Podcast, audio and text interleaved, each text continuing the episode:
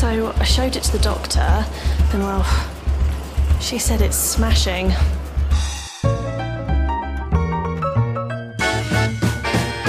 In this episode of the Smashing Podcast, we're talking about an interesting open source tool called SourceBit. How can it help our content workflow with Jamstack sites? We speak to its developer, Eduardo Bouças, to find out. But first, did you know that Smashing Magazine publishes a brand new article to the website five days a week? That's a lot to keep up with, but we're here to help. It's your weekly update.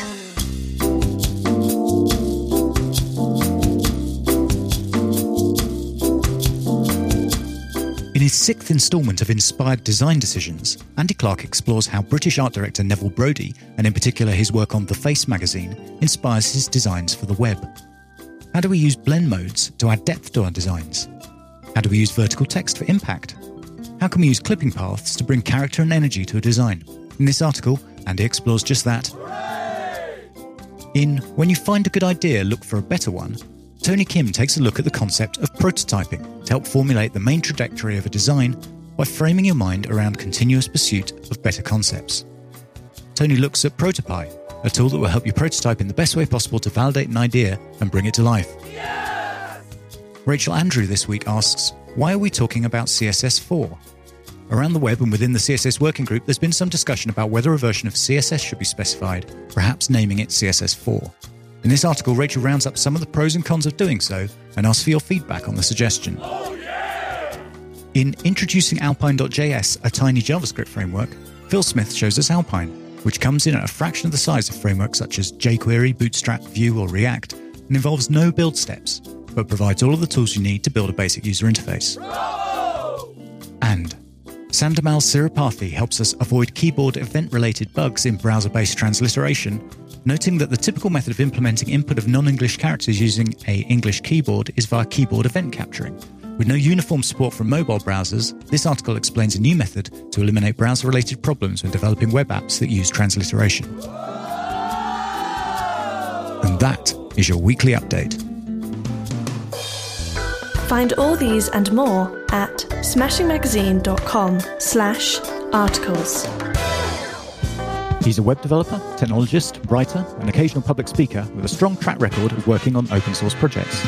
He works as a software engineer on the Jamstack site management platform StackBit and develops open source tools such as StaticMan, SpeedTracker, and SourceBit. So we know he's an expert in the modern web platform, but did you know he's deathly allergic to Wednesday? My smashing friends, please welcome Eduardo Bouças. Hi, Eduardo, how are you? I'm smashing. I wanted to talk to you today about a tool that I know you've been working on called SourceBit. I know you do a lot of work both at the day job StackBit and personally in your own time around sort of tooling with sort of what we now call Jamstack sites. So before we talk about what SourceBit does itself, perhaps you can tell us a bit about the sort of scenario uh, with a Jamstack site that might lead to somebody needing a tool like SourceBit. Sure. So to go back in time a little bit, when I when I started using um, a static site generator, um, my my first um, my first encounter with the Jamstack was with Jekyll, as I'm sure many people uh, are as well. And when I when I started uh, using Jekyll for my for my site, uh, the the authoring experience uh, was um, was a bit uh, uh, cumbersome. So it involved um, manually editing markdown files on my local machine and then pushing them to a to a Git repo, and then the thing would would get integrated and built.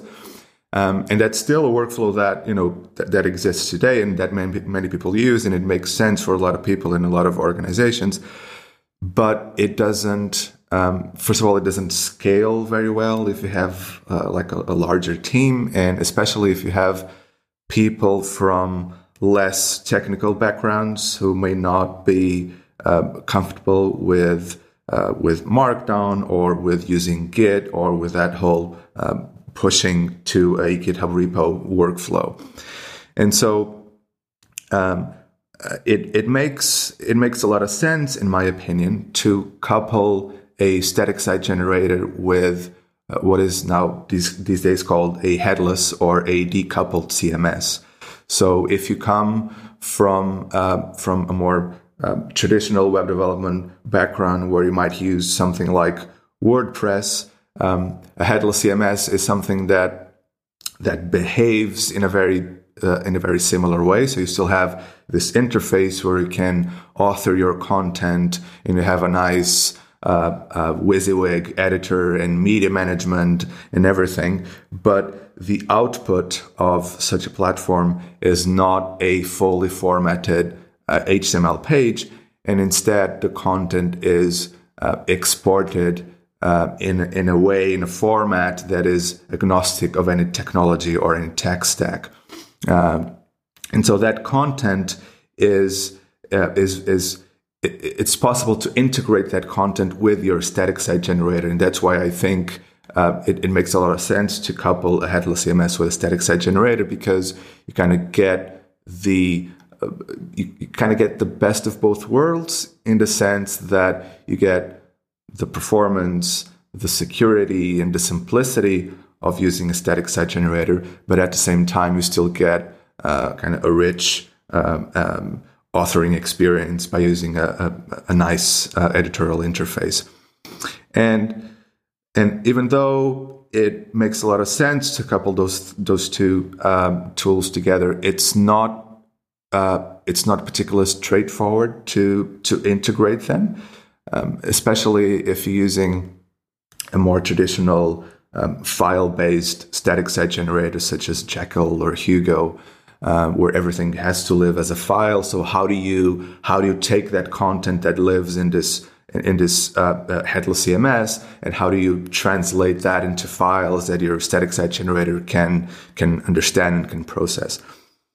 And so, as you said, I'm I'm super passionate about creating tools for developers and, and particularly creating tools that allows developers to um, to, to, to use um, the, the, the Jamstack uh, paradigm with as little friction as possible. And that's where uh, SourceBit comes in. That's why I'm super passionate about this project in, in, in particular. So the idea is that SourceBit allows you to connect to any uh, API based data source, such as a headless CMS you sort of tell it um, where your content lives. You help it make some sense of the structure of your content, and then SourceBit takes care of sucking all that content down and and kind of writing it into the files with the formats and the locations that your static site generator um, is expecting. Um, so that's kind of the uh, the uh, um, the idea behind SourceBit.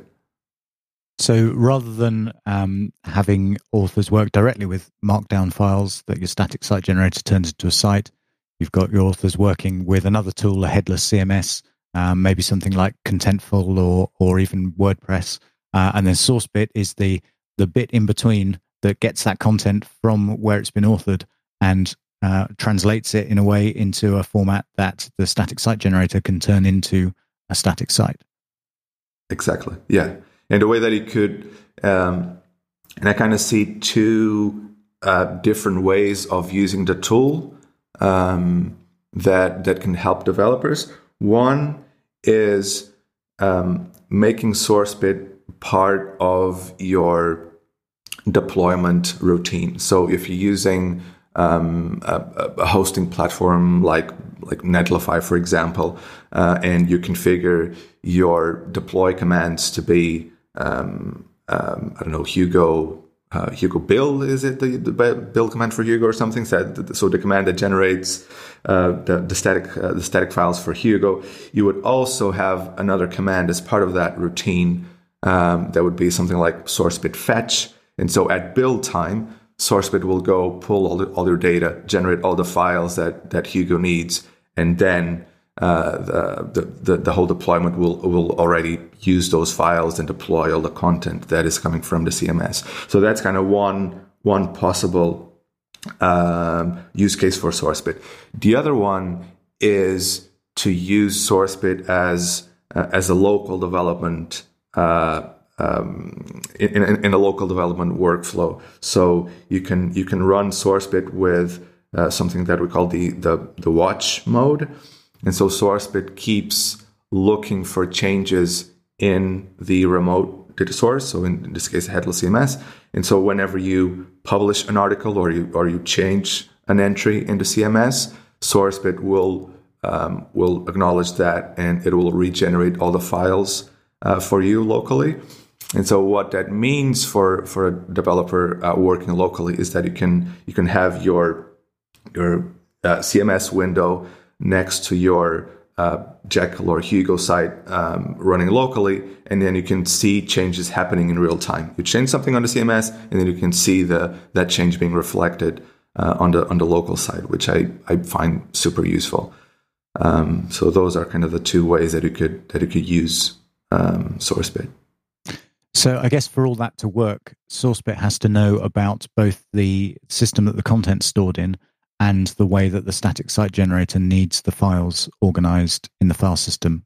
How do those two things work? So SourceBit is a, a is a plugin based um, architecture. So the idea is that you're going to have different types of plugins that will accomplish different tasks. We have something that we call the source plugins, which are solely resp- responsible for connecting to a data source, um, like Contentful, for example. And they will connect to that data source, they will pull content, and they will uh, normalize that content into a format that um, that is kind of uh, agnostic of data source, such that if you want to connect multiple data sources, say you're using WordPress and Contentful and Sanity, for example, all the content from those data sources will be uh, normalized into a format that is kind of standardized across the board. Um, so the responsibility of the of the source plugins will be to do just that: to connect to a data source, normalize the content, and put them into a, a bucket of data. And then you have another type of plugin, which we call a target plugin. And the target plugin has no knowledge whatsoever about where the data is coming from, but it knows about um, a particular piece of software that is expecting uh, that data. For example, you might have a target plugin for Hugo, a target plugin for Jekyll. So the target plugin will be responsible for writing that data in the specific format and in the specific locations that uh, the static site generator is, is expecting. Um, and then you might have uh, other types of plugins that don't know about the source and don't know about destination. They're just responsible for kind of massaging the data and, and doing all sorts of transformations in between. So that's kind of the um, the way that the, the, tool is is organized. Um, and I think the benefit of that approach is that each plugin is only concerned about um, a, specific area. So if you are, let's say that you're um, maintaining the, the source plugin for Contentful, you don't ever need to worry about what static site generators will be supported. You just worry about maintaining that specific plugin. Then we take care of making sure that it can be, you know, plugged in into any combination of of static site generators or different um, outputs that you want to use. So, is it possible to have uh, multiple sources uh, running at once and use uh, SourceBit uh, more like a content aggregator to, to pull in from lots of different sources at once? Yes, yes, it's totally possible. Um, and because we, um, and, and, and, that's why we kind of use that that principle of uh, of normalizing the data because you might have as many data sources as you want. And then when it comes, um, when a plugin comes in to kind of transform that data, uh, it doesn't really care where, it, where the data comes from. Everything is treated the same. Um, so it's totally possible to do that. You can you can configure as many source plugins as you want, and so it'll it'll pull data from as many places as you want as as many places as you want. Yeah, that could be quite interesting, couldn't it? You think of a typical website that might have, uh, you know, a corporate website might have uh, a, a blog in there. It might have copy from marketing. It might have job openings coming from an HR system, uh, and you could potentially configure um, SourceBit to to pull all that uh, into one location before generating the site, which uh, is quite an uh, exciting prospect, I think. Yeah, yeah, and and and, and CMSs are, are just one possible um, data source that you that you might use this tool with. For example, uh, one of my colleagues at at Stackbit was creating a a source plugin that pulls data from Reddit, for example, and that's just one very simple example of of one possible data source. Um, so as you say, it could get quite interesting because you might be pulling data from a CMS, might pull pulling data from uh, I don't know Reddit, Twitter, or an HR platform, and it just all comes down together nicely. Um, so so yeah, it's uh, it's a it's a it's a possible use case for it for sure. What sort of plugins exist at the moment for different sources? So we launched the uh, the first kind of public version of the tool last week, and we launched with a two source plugins and two target plugins. Uh, so the source plugins are for Contentful and Sanity, and the target plugins are for Jekyll and Hugo. Um, we will keep working on new plugins um, internally at, at Stackbit, but our um, kind of our, our goal is for the the community to eventually take ownership of uh, of the tool um, as well. Like this is a f- fully open source MIT license project, and so we would love um, to see you know people creating their plugins and and building stuff with with SourceBit that we haven't even thought of. So that's the ultimate goal. Um, we have been in touch with uh, people from different uh, CMS companies who are interested in in building their their plugins as well. So we're we're uh, kind of in constant contact with them. Um, so hopefully we'll see a nice uh, a nice ecosystem of plugins um, at some point soon. How complex is it to develop a plugin if you've got a completely custom system that you know that you need to integrate with? Is it a, a very involved, difficult task to develop a plugin, or is it easier than that? Um, I'm a bit biased to answer that. Uh, I, I, I like to think that it's simple, and I've uh, I've I've tried my best to make the process uh, uh, simple and also very well documented. So we have um, one of the uh, uh one of the repositories um, that we make available is kind of a, a, sample plugin where where we have um, a fully annotated uh, source code for a plugin. So we um, we have uh, comments on each uh, um, on every possible function that you might implement outlining the, the, the arguments that it receives how you can use this function to get data from this etc uh, so that's uh, hopefully that that'll be a very uh, useful resource.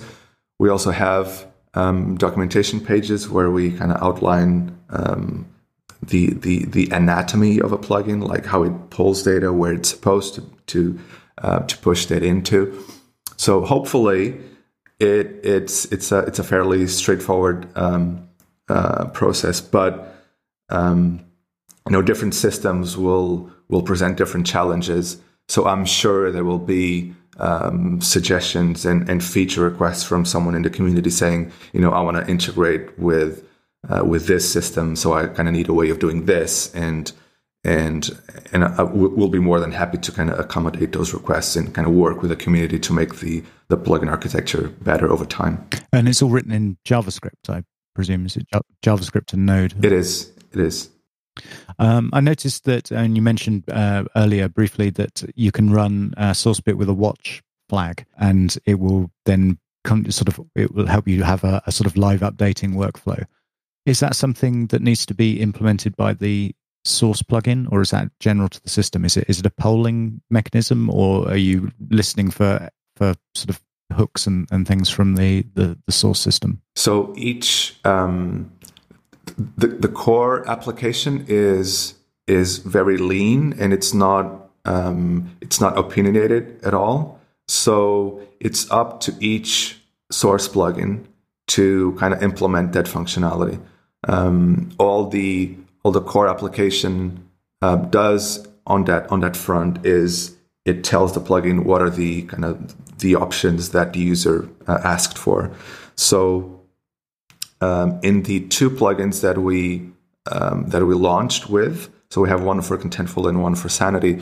The way that the watch mode is implemented in each in each of them is very different. For example, in Contentful, we have, um, as you mentioned, a polling mechanism. Like every every um, in in a regular interval of time, we like poll for for for changes. Whereas for Sanity, we have like a, a running WebSocket that is constantly listening for changes and and and respond to those changes. Um, and basically, the idea is that the source plugin implements its own listening mechanism and it's responsible for telling then the core application that I have new content, please update yourself. Um, that's kind of the domain idea. That sounds sounds like quite a quite a, a, flexible system then that should cope with lots of different well different sources and different types of system. Yeah, so I was just, I was just going to say like still on that topic of um, of flexibility. Um, one thing that I wanted to to to mention as well is um, SourceBit is configured using a JavaScript file, so something kind of similar to what you would do with something like Webpack, for example, uh, although a bit a bit simpler. Um, and so you have the option to to to configure each of the plugins on that file manually, but we also offer this command line interface where basically each plugin uh, is able to tell the core applications the, the core application the set of questions that it needs to ask the user in order to configure itself. So basically, when you run um, npx create source bit, it it can create everything from scratch for you. So it it pulls a list of all the available plugins. So you have the option to say, I want a, a source plugin for Contentful and a target plugin for Jekyll, for example. And then based on the plugins that you choose, it then asks you a series of questions that will ult- ultimately lead to a um, to a fully configured JavaScript file. So, for example, for Contentful, it will um, it will ask you for your credentials, like how do I access your Contentful account, and then it will actually pull all the content types from Contentful, and it'll ask you, okay, I found this content type called uh, blog posts. Uh, what is this? Is this a page? Is this like a data object? And if it's a page, where should I store this? Um, what kind of field should I use um, for the layout, for the content? So it's a, I think it's a very user friendly way of, of, of, of configuring the whole project. So hopefully by the end of this, of this configuration, process. You can just run a command and you can pull the content straight away without without having to mess around with uh, you know with, with JavaScript files. So that configuration process, answering those questions, then writes the um, JavaScript configuration file for you, which you can then presumably just commit into your into your source control and, and distribute to other developers on your on your project or into your build process for running live. You, you mentioned um, a third type of plugin distinct from the source and the target that um, works on on data in this agnostic format in the middle. What sort of scenarios do you imagine that being used for? So we we created a, a plugin that um, that is responsible for uh, transforming assets. So let me to, to give you an example. Let's say that using Contentful, and you have images um, embedded as part of a blog post. And uh, by default, if you just pull that data from Contentful, the images will be using um, a, live URL from like Contentful CDN, um, which which is a totally viable option if that's what you want to use. But you might want to instead um, serve the images alongside the content. So have them in your repo and served from whatever uh, um, you know whatever service you're using to, to serve the site as well.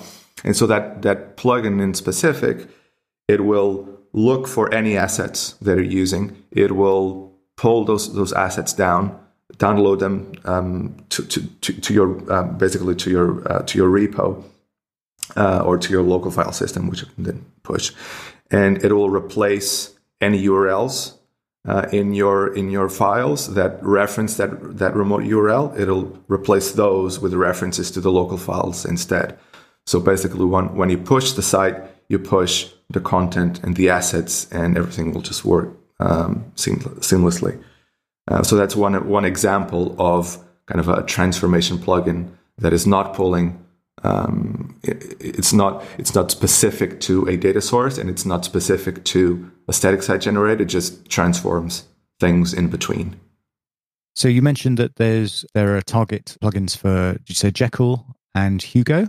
Are there any that you're expecting to see uh, in the near future?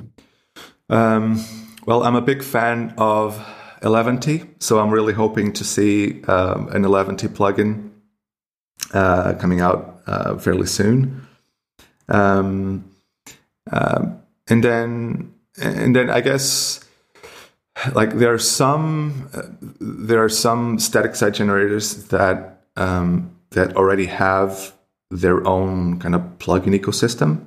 So I'm, I'm, I'm curious to see if if people will still um, will still uh, find a need to have a source uh, a source bit plugin for those types of static site generators. Um, like uh, another another possible way that you can use SourceBit, by the way, is if you're using something like Next.js, so like a, any any node based um, um, static site generator, you don't necessarily need a target plugin. You can just require SourceBit as an npm module, and you can you can run the, all the all the fetch uh, uh, all the fetch uh, all the mechanisms for fetching data. You can just run those as in memory f- functions and, and get your uh, your content available as part of your Next.js uh, pages. So I guess for those to answer your question, I guess for those we won't see target plugins specifically, but you can already use SourceBit in that way. In terms of the next source plugins, I would I would expect to see Eleventy and maybe a, a few other kind of file based um, static site generators in the near future. This is all quite exciting stuff. I think. Is it is it just you working on it in terms of development, or there is there a, a, a bigger team? Um, I've I've been the, kind of the main um, the, the, main developer working on it, but it's but it's a team effort. Um, so it's it's something that um, that uh, a bunch of people at, at Stackbit identified as a problem, and we've been kind of working together on on kind of the specification and the, the right way to approach this. Um, I just happen to be, you know, the guy pressing the keys to uh, to make it happen. And I guess uh, SourceBit is actually going to be very useful for for StackBit customers, which is StackBit's motivation for for developing and, and contributing this. But ov- obviously, it's going to be useful to a much wider audience than than just StackBit's customers. Yeah, we, we have uh, we have big plans for for uh, for SourceBit internally to you know it, will really help us um, kind of uh, achieve our, our, our mission in terms of of making Jamstack accessible to as many people as possible. But we wanted to make sure that that we um, that we share this this particular project with the community because we we feel that it'll it'll help a lot of people regardless of whether they're interested in using uh, Stackbit or not. So uh, that's why it's a fully open source um, project. That's great. Is there anything else you'd like to tell us about SourceBit? Um, no, I would, just, I would, just, love people to to try it out. To uh, there's there's um, um, so I'm sure we can we can share links to like the the, the repo and stuff like that. Um, there's there's a YouTube video in uh, in the main repository uh, that shows um, uh, how the experience is like when using SourceBit with a headless CMS and a static site generator. So it kind of gives you a, an idea of of what it's like to use the the CLI and the whole interactive setup process. Um, and I would just love people to to try it out and and get in touch if they think it could be improved or it's terrible or it's great or it's helping them. So yeah, I would love to uh, to hear from people. That's great, and we'll link that all from the show notes. But also, uh, uh, SourceBit can be found at github.com/slash stackbithq slash SourceBit. Um, so I've been learning all about SourceBit today. What have you been learning about lately? So I've been I've been super interested in in learning about serverless, um, and it's um, I've actually uh, been trying to to learn as much as possible about it for for the past few months. Um, it, it's a concept that I'm that I'm super interested in. Um, it's one it's one of those kind of uh, uh, seismic changes in in how you approach development.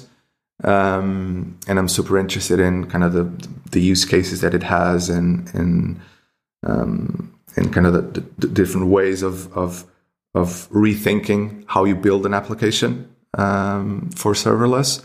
So that's something that I've been trying to read uh, about as much as possible and just playing around and trying like side projects and, and yeah, it's a, it's an area I'm super super passionate about. It's very interesting, isn't it? Quite a, a shift in how you have to think about projects. Definitely, definitely.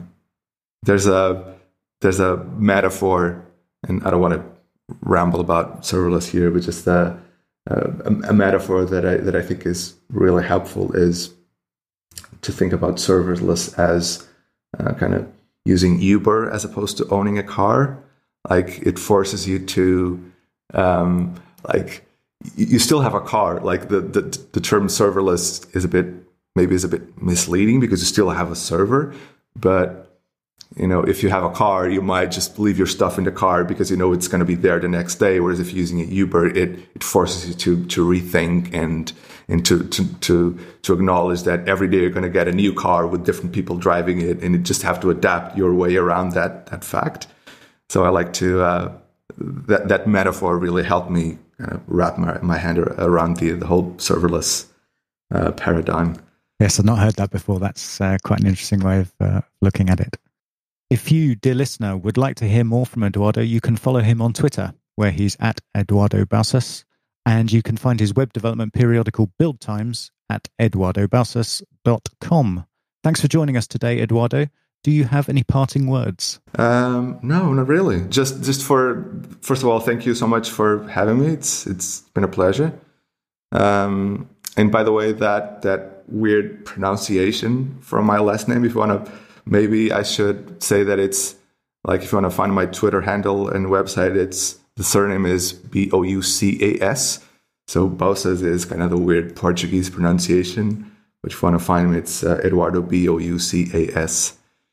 Um, so yeah, thank you, thank you so much for for having me. It's, it's been it's been a pleasure. This is smashing. And that was our podcast. Thank you very much for listening. And if you liked it, please share it with your friends.